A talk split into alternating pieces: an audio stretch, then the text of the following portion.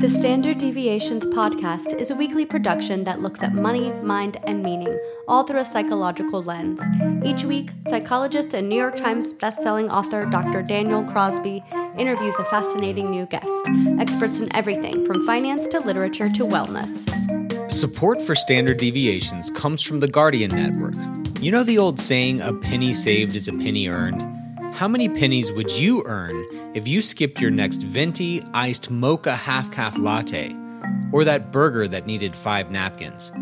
Over a lifetime, they add up. Like putting a kid through college add up. Find out where your priorities lie by playing the Cash Stash Dash at livingconfidently.com slash play.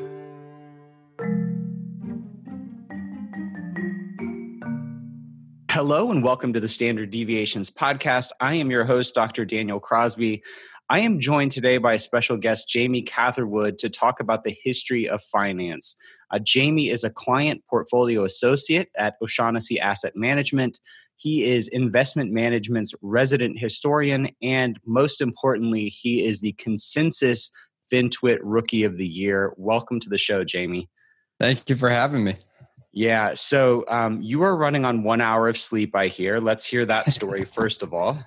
Yeah, so I just got back from uh, Democratize Quant. I was there yesterday, and speaking of FinTwit, there's a lot of FinTwit folks there, but I stupidly decided to get a five a.m. train back from Philly, and I think the Annie Duke was the last speaker, and I think she wrapped up around nine or so.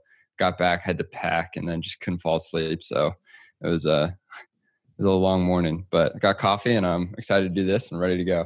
Yeah, well, it, Democratize Quant looked incredible. I couldn't make it because of other other speaking engagements, but it looked like an incredible lineup, and and I'll totally be there next year. So, Jamie, the first question for you right out of the gate is just, you know, where the heck did you come from? Because, you know, you go from being a relative unknown to being on, uh, you know, every major financial news network, to being all over Twitter, uh, to having your content shared far and wide, getting shout outs from some of the biggest uh, names in the game, uh, and then landing a job with one of the most respected quant shops on, on Wall Street.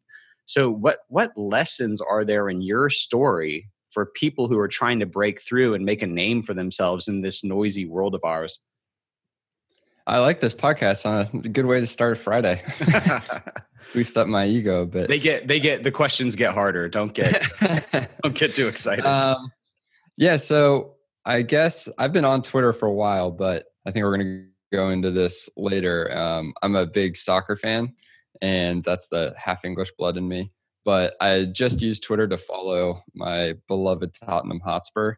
And then last summer, my friend Connor Witt, who's also on Twitter, he told me that I should basically stop trying to use LinkedIn to network and pivot to Twitter, which I obviously didn't believe him because I couldn't fathom how Twitter would be helpful. But sure enough, he said, just follow everyone that I follow. And then you can kind of go from there, see who you like, who you don't like. And that's what I did. And I started noticing that there was a lot of people in the FinTwit crowd who were writing articles and putting out content. And I majored in history at King's College London. And I had kind of missed writing. I really enjoyed it. And I noticed that while there are a lot of really good writers who would write articles, you know, touching upon financial history, there was no one kind of strictly doing financial history as far back as like the Roman Empire.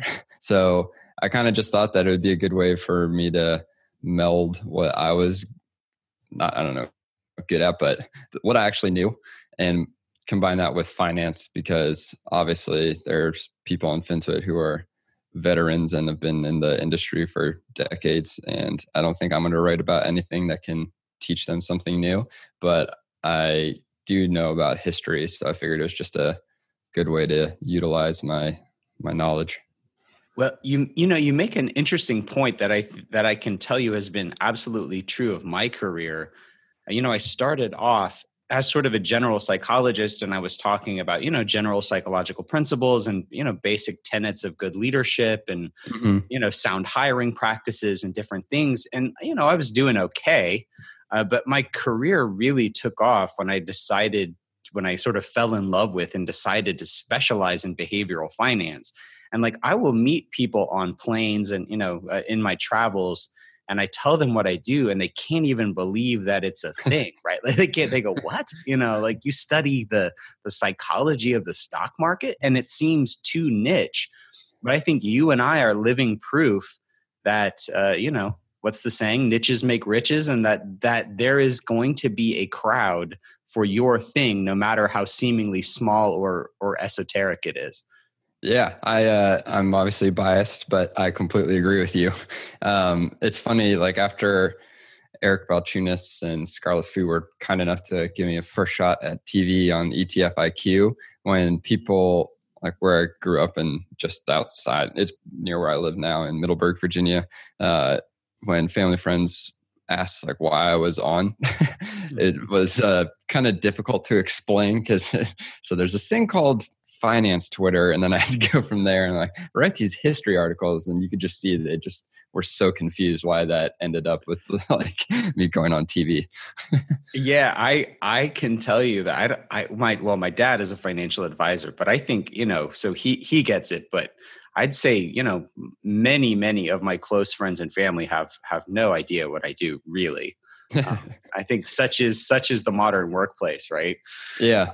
Um, so there are a couple of hackneyed but but true uh, sayings about history. You know, the sayings like uh, uh, those that don't learn the lessons of history are doomed to repeat them. You know, history doesn't repeat itself, but it does rhyme.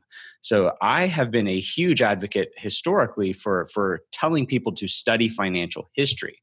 So there's you know that take that for what it's worth. But as a psychologist, I also know about behavioral problems with studying history, like representativeness. And I also see on Twitter every day um, people creating these chart crimes, you know, overlaying uh, historical chart moves with what's happening in the market today, and you know, trying to tie everything we see back to you know a tulip, you know, tulip bulb crisis or a you know the Great Recession or something like that. So, mm-hmm. how you know, I think this is an important question to say: how do we learn the lessons of history without falling prey to this representativeness and just seeing history around every corner? Yeah. So for me, I think that I tend to focus on more like narratives and interesting stories from history rather than, you know, like a, committing a chart crime where, you know, at the, in the nineteenth century, there was a similar looking trajectory um, compared to some return today. And you can put a chart and then try and draw some conclusion from that. Um, so I think like Jim O'Shaughnessy says, arbitraging human nature. Human nature is like the last arbitrage, basically, because, I mean, just from all the posts I've done, nothing has changed since I, I mentioned that I did the one article on the Roman Empire. And I mean, it's just crazy in every single time period that investors have behaved the same way. So I think it's useful in the sense that you quickly learn that this time is never different. I mean, yeah, really ever. And that it's just good to study financial history so that you don't get caught up in the latest fad. And I think that you just have to kind of know that obviously the market today is different than trading on the Dutch Stock Exchange in the seventeenth century when there's just one stock, basically the East India Company.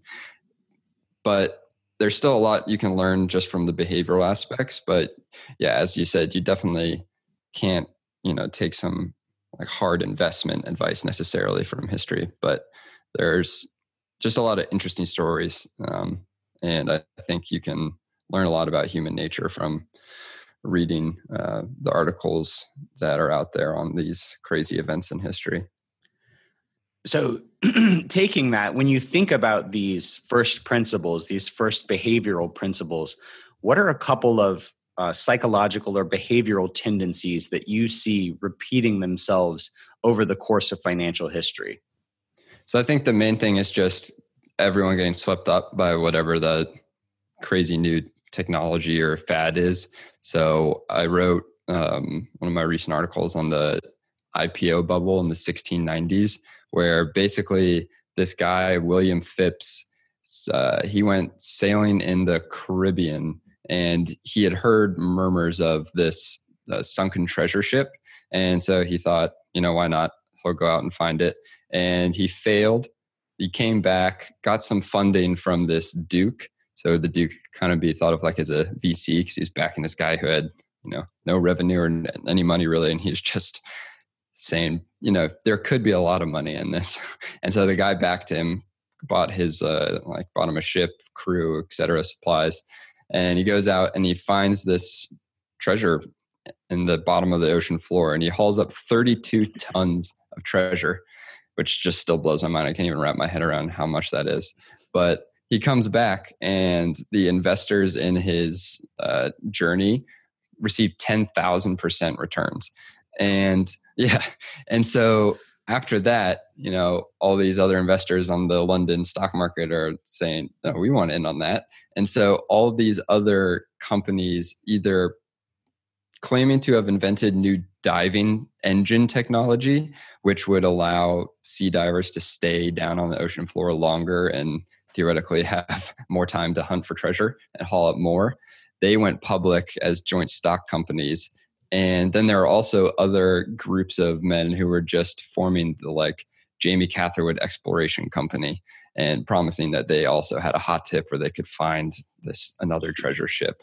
And sure enough, I mean, investors just flocked to those companies and these little expedition groups. And you just see that kind of story play out time and time again. And it's just so clear afterwards, obviously hindsight bias, but that this was just one person gets a massive return. Everyone else wants to make a lot of money quickly. And so they all flock to that idea. And then, you know, almost none of them work out because there was no other, that no one replicated even close to that success. I don't think anyone actually ever ended up finding any treasure. Wow, that that is a truly incredible story. And it, it puts me in mind of Bill Gates' conversation with Warren Buffett when he said, you know, look, what you do is not brain surgery, basically. You know, what you do is is widely talked about and widely written about. Uh, why why don't other people just do what you do? And Buffett said, because no one wants to get rich slowly. Yeah, uh, and that's that's how Buffett's gotten rich. He's gotten rich slowly and, and methodically, and in a principled way by following some, you know, frankly, behavioral best practices.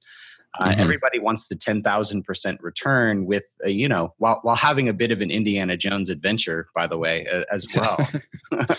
My, uh, are you familiar with Forrest Fenn's treasure? Uh, I'm not. So there's an antiquities dealer who in, in I think, New Mexico, who was diagnosed with cancer uh, and hid millions of dollars worth of treasure oh, yeah, out actually, in the yeah. out in the Western U S. And uh, I think four or five four or five people have died looking for it. But my um, my nine-year-old daughter keeps maps in her room. Oh, really? He wrote. Yeah, he wrote I like, a, vaguely remember a high school teacher telling me about this. He wrote a poem. Like he wrote this like nine stanza poem, I think, really? About where it is. And my daughter's got the poem all marked up in this map. And so, yeah, like getting rich quickly, you know, she's nine years old. So, you know, getting rich quickly is appealing at any age. Yeah. And, and doing so in, in such a dramatic fashion is certainly extra appealing. Yeah. So yeah, go, going back to this, you know, learning from history, I, I think you're exactly right. You study princip- uh, you, you study history to get these first principles, right? These broad truths. And I'm actually a huge advocate for, for philosophy as being sort of an undergirding discipline for those who are in the business of finance. And so I think you study history to arrive at your, your philosophical assumptions about how markets work, and not to try and lay charts over each other and say, well, you know, here, here we go again. It's yeah. the South Sea bubble all over again. Um, So most people uh, think about the launch of S P Y in, in nineteen ninety-three as being sort of the dawn of passive investing, the dawn of, uh, of E T Fs. But you have traced the roots of E T Fs all the way back to medieval Europe. So can you tell us a bit about uh, about commenda contracts and how this all got started? Yeah. So I got there's uh, been a little flack responses to these uh, this article recently because I think people got confused. I was so the point the title of the article is called The Road to E T Fs, and it was saying that basically E T Fs today are designed to offer smaller investors a low cost diversified portfolio, right? And the Commenda contract in medieval Italy set out to, I mean, it basically offered those same kind of objectives. And so what it was is a merchant in medieval Italy could not always afford to kind of fund his own uh, trip to another port to sell his goods. And so he would go to a quote passive investor. They're called like sedentary investors, which I thought is kind of funnier. um, but and he would get financing from them, and the sedentary investor would put in sixty-six percent of the capital to fund the journey.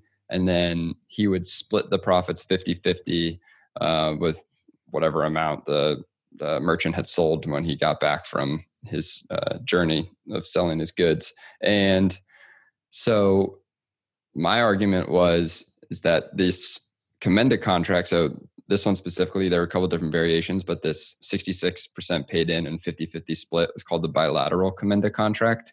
And to me, it seems kind of like an E T F, because basically there was a lot of accounts of these passive investors buying up stakes in multiple ships because they didn't have to put in one hundred percent of their capital. They had more to spread around. So they could put it in other Commendas too. And there were accounts of like people buying, you know, two thirds of this ship and one fourth or one eighth of this other ship. And they could kind of build themselves this diversified portfolio of stakes in these uh, merchants' journeys.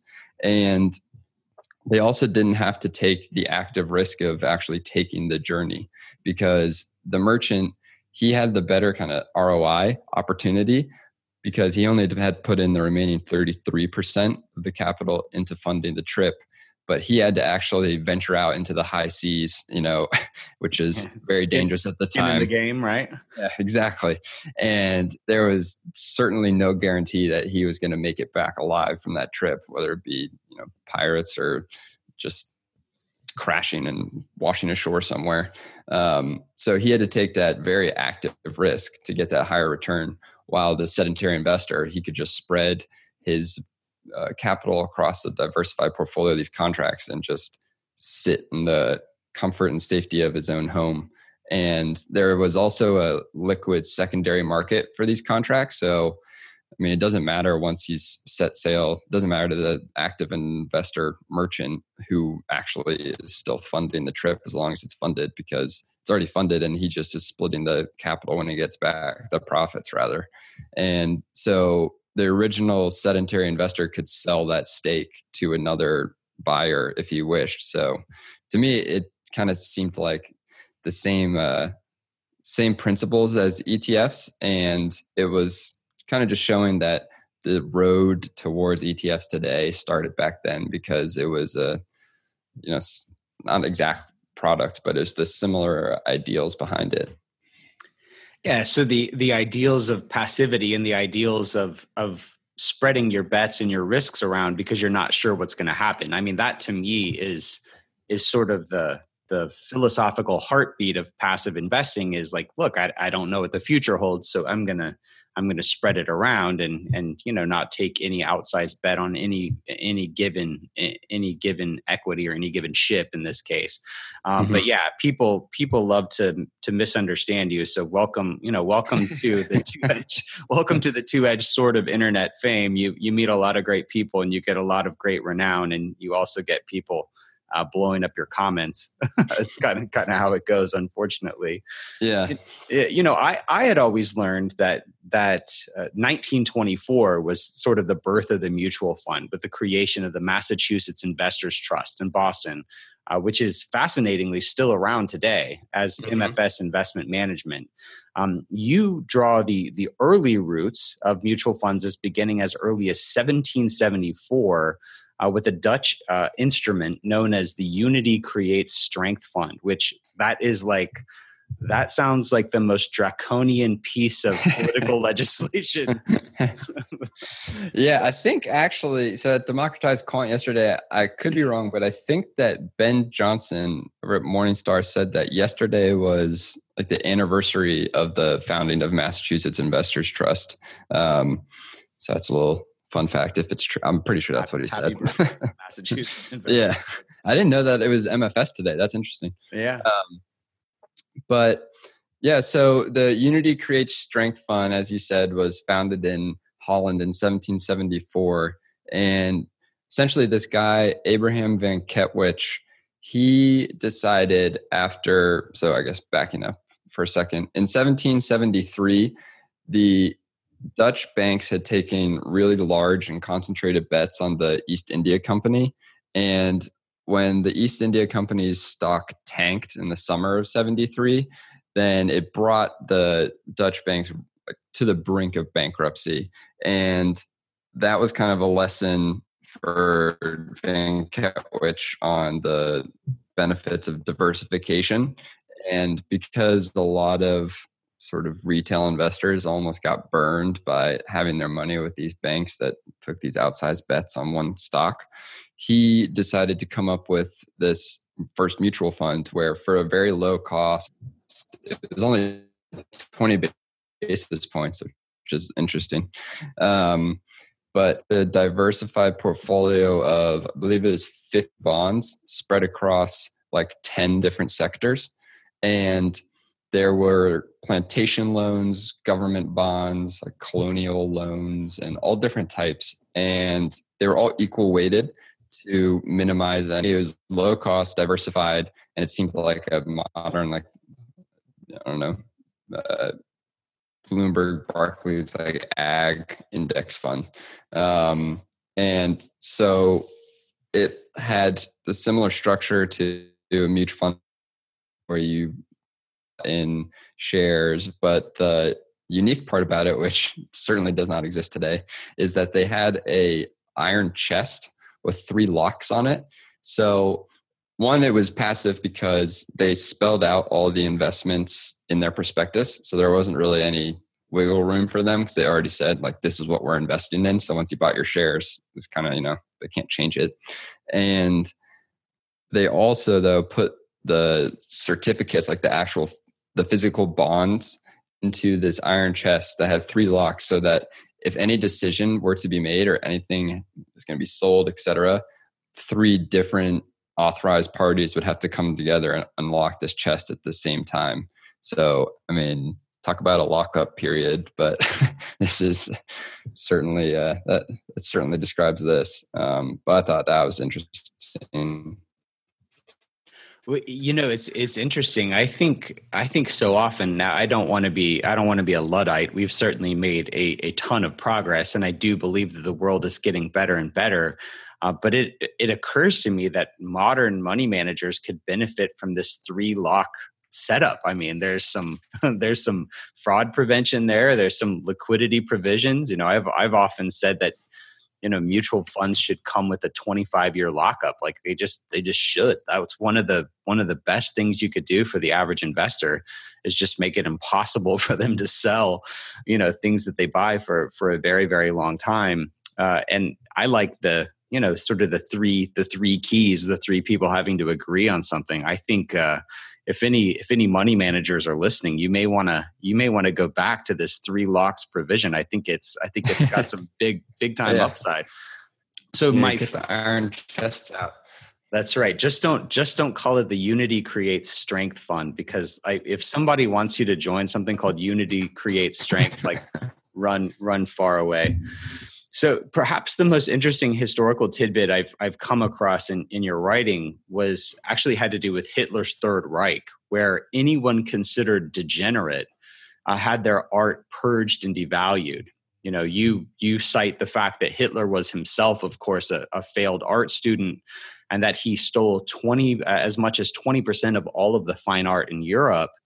Uh, but because he devalued Jewish artists and liberals, thinkers, free thinkers, it led to a situation in the Lucerne auction of nineteen thirty-eight, you write, that paintings by Van Gogh, Picasso, and Matisse sold for as little as one hundred dollars. So this is, of course, an extreme instance of a value opportunity precipitated by a, an atrocious yeah. social attitude. Um, so it seems unlikely to me that anything of this magnitude exists today, but what ideas or attitudes do you think we have today that cause us to overlook valuable opportunities? So I think, so in that article, I was comparing, it never sounds good when you're talking about Hitler and then saying what you're comparing to, to today. But I was talking about that kind of idea of these overlooked paintings being similar to overlooked value stocks today, because I mean, the market is just, at the time when I wrote it, it was, you know, FANG was in the news every single day. And I mean, the FANG companies are still in the news quite often, but it was just always focused on the FANG and the, like C N B C, Bloomberg, et cetera. And the point of the article was that there is a lot of kind of good value co- companies that might be in boring, quote, boring industries, but that doesn't mean that they were not worth more than they're being valued at. And so there was a good opportunity there. And just like in this uh, article, Hitler just decided that, you know, these very valuable paintings, I mean, I think, I can't remember what it was now, but some of those paintings that were going for one hundred dollars, like just recently sold for like one hundred twenty million or something. And so it's just him deciding these aren't good, you know, these aren't quality paintings. And so then they go for cheap prices. But that was just his kind of decision. And it wasn't based on anything more than kind of his opinion. And so it was actually the the guy who was snapping up these paintings for one hundred dollars. I can't remember his name now, but I don't know if you remember a few years ago, I think it was in like two thousand eleven, uh, a guy, he was like an old, I think he was in his eighties or nineties. He got caught on a train, I believe, going to Switzerland with all of this looted Nazi art. Do you remember that? It was like worth like a billion dollars. Well, I don't, I don't remember it. Yeah, it was... We- It was uh, all over the headlines for like a week or something, and then it kind of went away. But the he that guy who got caught in two thousand eleven was like the grandson of this guy, actually in, at the time, the Third Reich, buying up these paintings, and he had been passing them down like through his uh, relatives. But so to me, I thought just the kind of comparison to value stocks was there because you have good companies that just might not be as exciting as, you know, Netflix or Amazon, but they're still valuable companies. And just because the opinion on them might not be like they're flashy and sexy doesn't mean that they're not good companies worth investing in. Well, it's interesting because uh, later today I'm talking to Brent Beshore, who mm-hmm. invests in like, you know, plumbing, plumbing companies and porta potty rentals and yeah. things like this. And you know, seems seems to be doing very well, you know, because this is stuff that is effectively recession proof. Um, you know, the things that things that people will always need, dirty jobs that the average person does not want to do. And when you looked at the Great Recession, I mean, a lot of what did really well in the Great Recession was, first of all, sin stocks, because, you know, when when times get tough, people, um, you know, want to smoke and drink and kind of, you know, forget, forget about things. Mm-hmm. But you also saw, you know, you also saw these really unglamorous companies like the dollar stores of the world doing really, really well um, in the Great Recession. And, and people had not historically had eyes to see them because, you know, it's not, it's not artificial intelligence or, you know, whatever, yeah. whatever we're talking about today. Uh, there's there's still a ton of money to be made, and there's still a lot of opportunity for for people who have eyes to to see that.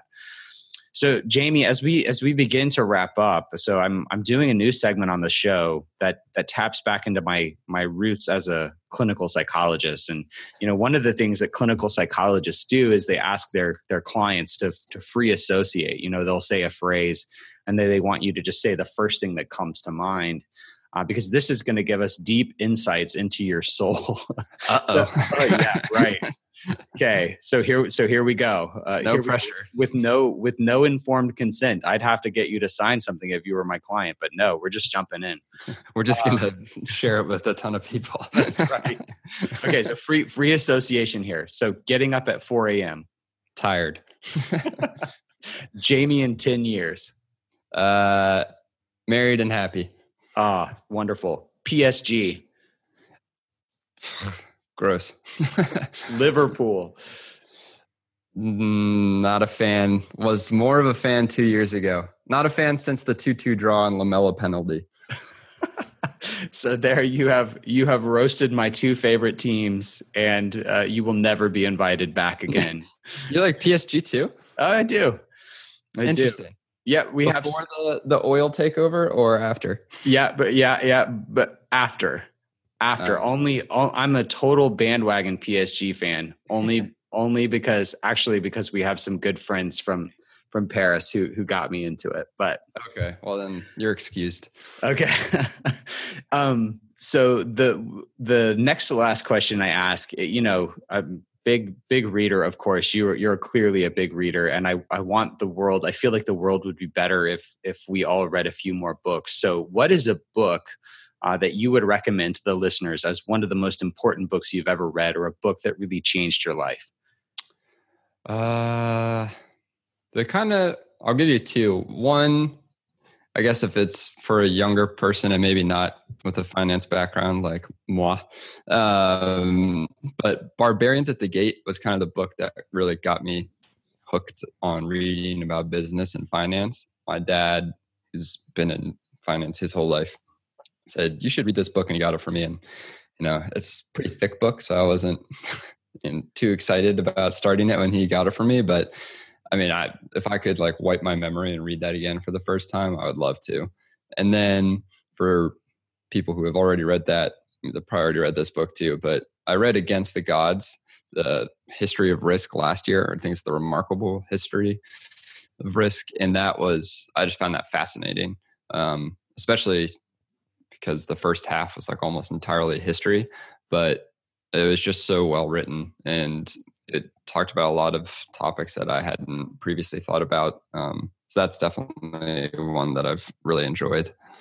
Well, you know, Against the Gods is all about the history, the history of risk taking, right? And I think this yeah. is one of the most important and under-discussed topics in our in our industry. And I've wanted to write a book about it, but I have I have not, just because Against the Gods is so near perfect. Yeah, I, I mean, I I feel like there's effectively nothing I could do to improve on yeah. that book. So I it think gets, that'd be a lot of like, oh, kind of like Against the Gods, right? Right? Yeah, we're not gonna. I'm not gonna try and take on perfection. So Against the Gods is a, a wonderful one, uh, and Barbarians at the Gate is too for the aspiring megalomaniac uh, megalomaniacs among among you. So it's if, actually funny you were talking about. I was gonna mention one. I've Can't wait to listen to your talk with Brent. I love uh, love Brent. And who who is the third pers- person you're talking to? So I'm talking to um, Morgan Housel, Brent, and uh, Jason Voss today. Wow! So I get to bring down the average I Q of that group. Um, nice, two D C FinTwit in a day.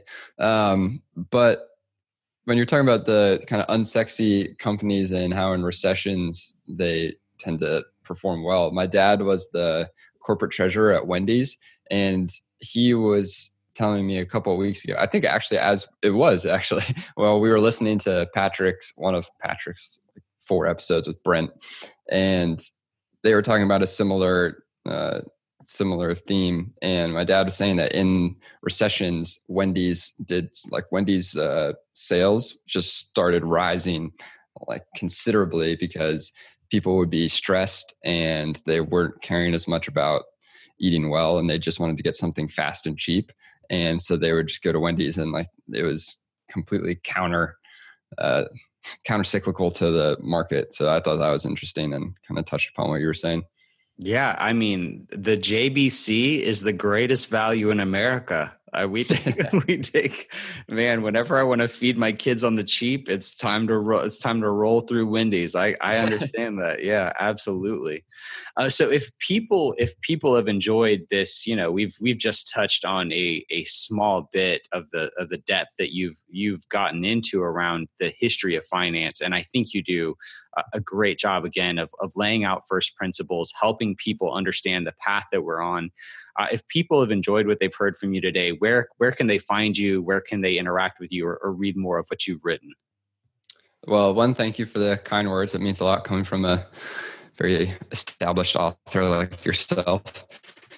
And two, I think that Twitter would probably be the best place to follow. That's where I can post all my articles and do a lot of tweets um, of excerpts from old historical books that no one else is nerdy enough to go searching for.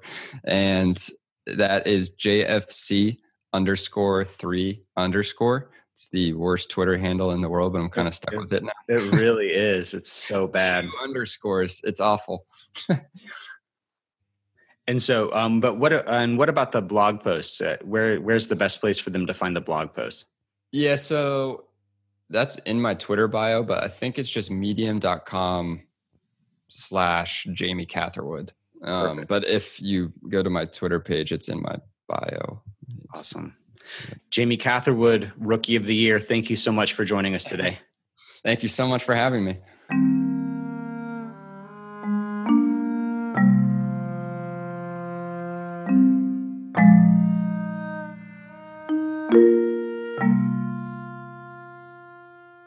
All opinions expressed by Doctor Daniel Crosby and podcast guests are solely their own opinions and do not reflect the opinion of the Guardian Life Insurance Company of America, Guardian, and its affiliates, subsidiaries, employees, and agents. This podcast is for informational purposes only and should not be relied upon as a basis for legal, tax, and investment decisions. The opinions are based upon information participants consider reliable, and Doctor Crosby and Guardian are not responsible for the consequences of any decisions or actions taken because of the information provided. Guardian trademark and the Guardian G trademark logo are registered service marks and are used with express permission. All materials are subject to United States copyright laws. Copyright twenty eighteen Guardian.